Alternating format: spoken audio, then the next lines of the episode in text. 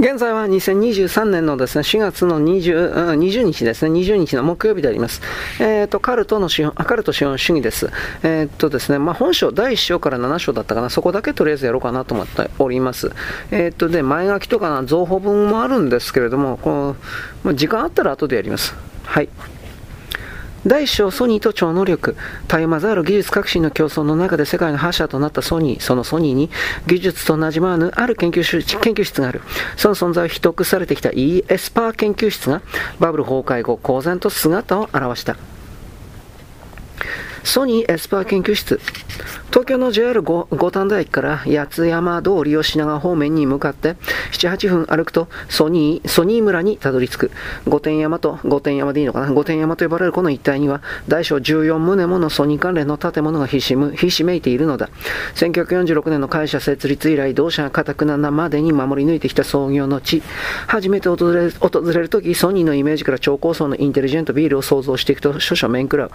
そのソニー本社広報センターの応接室、同社エスパー研究室室長の、えー、佐古陽一郎、1957年生まれが熱っぽく語り始めた。今の科学はまるで進行です。再現性、普遍性、客観性ばかりを重視する枠組みを厳格に守り、信じることを前後に、前提に成立している。枠組みに馴染まないものは脇にどけてしまうのです。同じ実験を100回やって99回予想通りの結果だが、一度だけ違う結果が出てしまったとする。この時のデータはとりあえず横に置いて、99回のデータについてだけ論じるのは従来の方法論でした。横に置いとれたデータはそのうち忘れるかまあいいかと捨ててしまったり、少なくともその1回についての深い考察をしてこなかったのです。とりわけ人の精神に関わる現象などは再現性に馴染みませんから、議論から排除されてきました。しかしそのたった1回の結果に実は本質的な問題は内在していないとは限らないわけです。我々はこの点をこそを見つめ直したい。科学とは本来事象に忠実に真偽を確かめていく学問で、信じる信じないの世界ではないのですから、宗教として扱われている領域も科学できるはずだし、逆に宗教が科学を取り入れることも可能だと思うんです。サコは、えー、ソニーにおける超能力研究の第一人者である。私はもちろんこのことを承知していて、まさにその話を取材するために相対していた。技術の最先端を行くと言われる国際的なハイテク企業はオカルトじみた研究に取り組んでいるという。ならば、そのアンビバレンスの真相を探ってみたいと。だ現実にソニーの中堅幹部からこのような話を聞かされてみると、私はやはり平成ではいられしばし、唖然とした。ことは現代社会を支えている科学の根幹に関わる哲学的命題だ。サコによれば、現代の文明は近代科学の祖と呼ばれるルネ・デカルト、1596年から1650年以来の、えっ、ー、とね、物心二元論と機械論的要素還元主義とに支配されて発展してきたという、一般に前者は精神と身体ないし物質は別物であるという思想、また後者は世界を客観的に知るためには自然界の事物を個別的要素的にバラバラに分解して分析する必要があるとする世界観として理解されている。デカルト哲学はそれほど単純ではなく議論の余地はいくらでもあるが、西洋近代科学の枠組みが基本的にこの2つの根本原理から導かれて出来上がっているのは確かなようだ。とりわけ再現性の重視、科学者の発見はその試験方法が公開され、他の科学者たちによって同じ結果が再現されて初めて認知されるという科学の基本ルールは、絶対的な価値観となっている。再現性こそ科学と偽科学を分けるキーポイント、池内療科学の考え方、学び方とする認識は、近代以降の世界を貫いてきた根本的価値観であり、あらゆる世界秩序はこの考え方に基づいて成立していると言って差し支えないだろう。しかしと作法は続ける。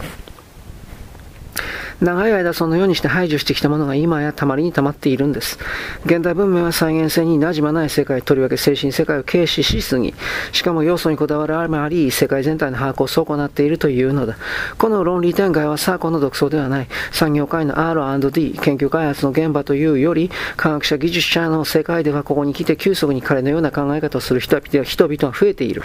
かえって従来からの西洋近代科学の価値観を守ろうとする立場は宗教派とさえみなされ、異端児扱いされないほどになっている現実を私はその後の取材で痛烈に思い知らされることになるのである。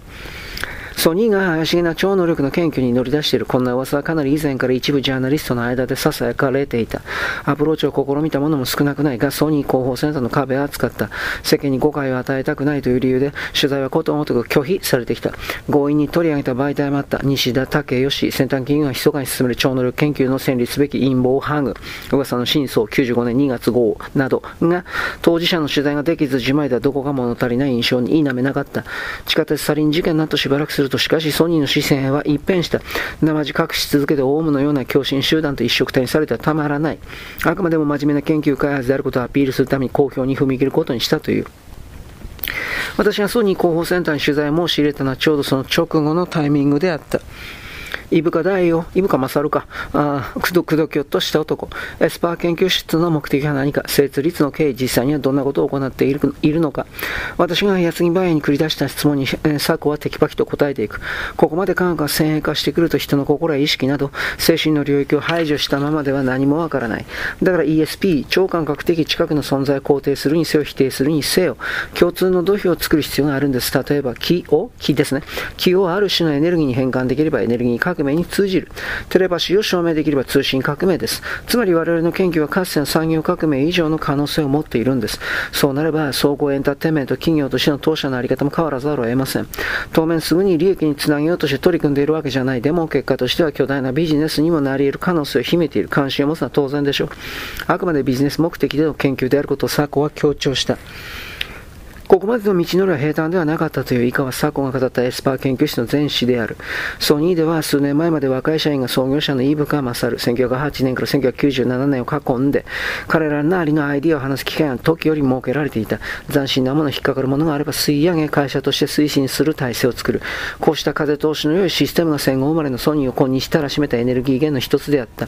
1980年代も終わりに近づいていた頃のことである。えー、技術研究所でデジタルオーディオ開発に従事してしてサーコはイブカを囲む会に参加した際、かねて持論の精神世界の研究の必要性を語った。戦後産業市場に重要な足跡を残してきた指導者であるイブカは、同時に東洋思想や東洋医学の造形の深さでも広く知られている。精神世界の関心用も人一倍強い。そのようなイブカに思いの丈をぶつけることのできる機会が得たのは若い若いサコにとっては最高の行幸であった。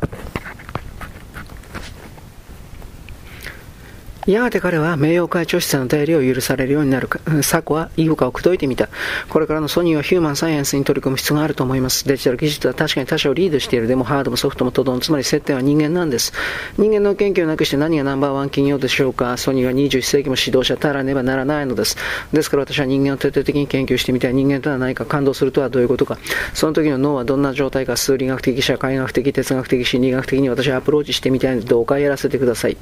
具体的には、えー、再研究所、祭りと書いて再研究所の設立を提案した。古来人と神との接点だったという祭りに、心理学、超能力、科学といった英語をかけたネーミングである。えー、サイコロジー、サイコニック、で、えサイエンスですね。PS、PPSY ですか ?PPY になってんのか？まあ、ネーミングだった。電子頭脳とか人工知能と形容されることの多いコンピューターだが、非直線的な直感抽象化といった柔軟な情報処理能力では、到底人間にはかなわない。いずれこの点がエレクトロニクスメーカーの大きな課題となろう。そのようなな発想から人間の心や意識を研究するべきだという意見がソニー社内にはかねて少なくなかったらしい。佐古によれば90年代の6大研究開発のテーマの一つとしてヒューマンサイエンスが取り上げられ、いくつかの研究所を横断するプロジェクトチームチームが結成されたことがあった佐古自身も参加したというが、所詮メンバー各人がそれぞれの本業を抱えながらの片手間の研究では父として進まなかった。直ちに実績に結びつくテーマでない以上仕方のないことだったろうが、佐古には我慢がならなかった。佐古の提案に対するイブカの反応は明確だったという。脳だとか脳外科的な領域にいろんな光を当てるというのは私は好きじゃない。そんなことをしても人間はつかめない。そしかし止めはせんからあなた勝手にやりなさい。私は東洋思想をやれればそれで結構。最後によれば二人の会はおおむねこんな調子で進行した確定90年4月、再研究所。設立の前段階として HSRI 準備室が発足する。メンバーは佐古はじめ5人。人間を科学として捉えていくためにアートの要素を取り入れる必要がある。そう考えたサーコは世界中の研究機関や大学を訪れ、あるいはアーティストたちとも精力的に面会して歩いた。準備は順調に進み、ノーベル生理学医学賞を受賞した利根川進や音楽家の坂本龍一らをそれぞれの分野の総指揮者にイメージするようになったという HSRI 準備室は、最も半年後には閉鎖を余儀なくされたサーコは次期総称と判断されたという以上の経緯を語らないが、ソニー関係者たちの話を総合すると、彼らの活動に対する社内の抵抗が想像以上に強かったということである。5人のメンバーのうち2人はソニーを去り、佐古を含めた3人は他の部署に移っていった。一度は挫折した作は、しかし移動先の情報通信研究所、現在の中央研究所で細々ながら木の研究を始める。この分野に痛烈な思い入れを抱くイブカのお墨をつき、お墨付きを得た格好だった。佐古自身も HS HSR 時代から関心を集めていた、深めていた分野であった。近年気候法などで注目される木は、東洋思想の生命感を支える中核的概念だ。すでに中国では紀元前の民間信仰や呪術法術が支配した時代から、すべてのものの皆源であるとされていた。やがてインド伝来の仏教などの影響を受けつつ、タオイズム、道教という民族的宗教へと定着していっても、木は根源的価値観として受け継がれ現在に至っている。関西大学教授の坂で吉信中国哲学史はこう書いている。中国人はこの世界が造物主によって創造されたとは考えない。世界は無視無重であり、その間にある万物は自然、おのずからしかる、あるいは自己原因的に作られる。この世界にあるのは木であり、木はくまなく充満していて、絶えず自己運動を続けている。神の一撃による運動が始まるのではない。木が集まり、結ばれると万物、人間も含めて生成される。万物は形が滅ぶと散って木に変える。人間について言うと生命が失われると肉体は土、地気になり、霊魂は大気の中の木となる。生命を持た、生命を持たないもの、例えば土、石、星、雲、水、かのごときものも全て木の凝集したものである。木と妖精、同居の妖精術と呪術。この世の何もかも木に修練するというのである。なるほど、同居思想として発展させた老子や宗師や、いわゆる同化の思想家たちもこの木を重視していた。同じ境で論文によれば、老僧は木を自由自在にコントロールする能力を身につければ、新人とか真人と呼ばれる超能力者になれると考えていたようだ。同居と西洋近代文明が対極に位置することはもはや自明であろう。我が国の天皇制の形成にもこの動機は深く関わっていたらしいことは近年少しずつ分かってきている。京都大学人文科科学研究所所長だった福永浩二中国哲学史、現在は北九州大学教授によれば、古代日本における天皇新人、真人、真人の語の使用、皇室が紫色を重んじる伝統、鏡と剣の二種の神器を天皇の位の象徴とする発想など、同居の影響は明らかだという同居と日本文化7から18ページ。さて、佐古の孤独な謙虚、ソニーは見捨てず再び吸い上げた HSRI 解散からおよそ1年後の91年11月、エスパー研究室をスタートさせたのである。室といっても、客員は課長職の佐古一人、名目上の室長 R&D 研究開発の担当専務に委託されたが、彼は報告を受ける以上に関与することはなかったし、またそのつもりもなかったようである。私はこの専務にも取材を申し込んだ応じる立場にはないとあっさり断られた。エスパー研究室の組織名から誰もがエスパー超能力者を連想するが、由来はやや違う。いわゆる ESP、超感覚的知覚に、えー、っとですね、この場合、発揮、発用というほどの意味と、エクス、えー、っとね、 excitation と、えー、リサーチを加えた、えー、際物扱際物扱いを恐れず、研究内容をストレートに表現したところに背後にいる井深の権威と、佐古の心意気が見て取れた。レベル7、夢のような美しいところで天女たちが迎えてくれた佐古曜一郎は96年4月、名実ともにエスパー研究室の室長となった下に4人のスタッフがいる。人事部から割り当てられた部下たちではなく、佐古自身が社内を走り回ってスカウトした同行の C 揃いである。い部下の意向もあって、現在までのところエスパー研究室の研究テーマ、佐合が考えていた幅広い領域をカバーしていない。あくまで木の研究を中心に据えている。早くから東洋医学に目覚めていたイブカにとって僕は飛んで火にいる夏の虫だったというか、測られたというか、イブカに進言した時に強調した数理学的、社会学的、哲学的、心理学的という4つの立場には、今でも個人的なこだわりありますが、機能問題が重大であることは十分に承知しているので、そこにスポットを当てることに全く依存はありません。機能分野でうまくブレイクするできれば超能力の研究はみんな可能になるのもな、確かですし、とサコは言う。実際サコはキーを前面に押し出しながら彼らしい方向性を追求しているようだ。私の手元に2本の論文の抜きずりがある。91年心と体の境界領域の研究を目的に発足した学会人体科学会会長湯浅田康夫、大ビリン大学教授の学会誌人体科学に掲載されたエスパー研究室の研究成果である。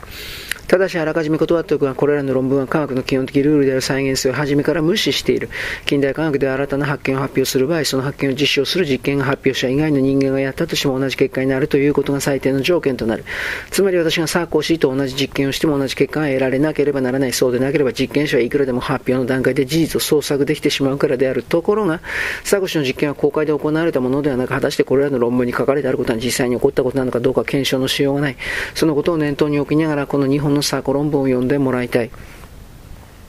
まず94年5月発表の外気発行時における効能者と受けての生態変化。道路文は気候士の佐藤学、ん？佐藤、佐藤真か、隆かな？佐藤隆、電気通信大学教授。後に東海大学教授の佐々木重美と佐琴が共同で執筆した。それによれば通常気候士、効能者が気を離すと彼彼女とその受けては、それぞれ相互に関連する生態変化を起こすんだというところが、佐古の気候法は例外で、彼本人の整理とは無関係に受けての整理を変化させているというのだ。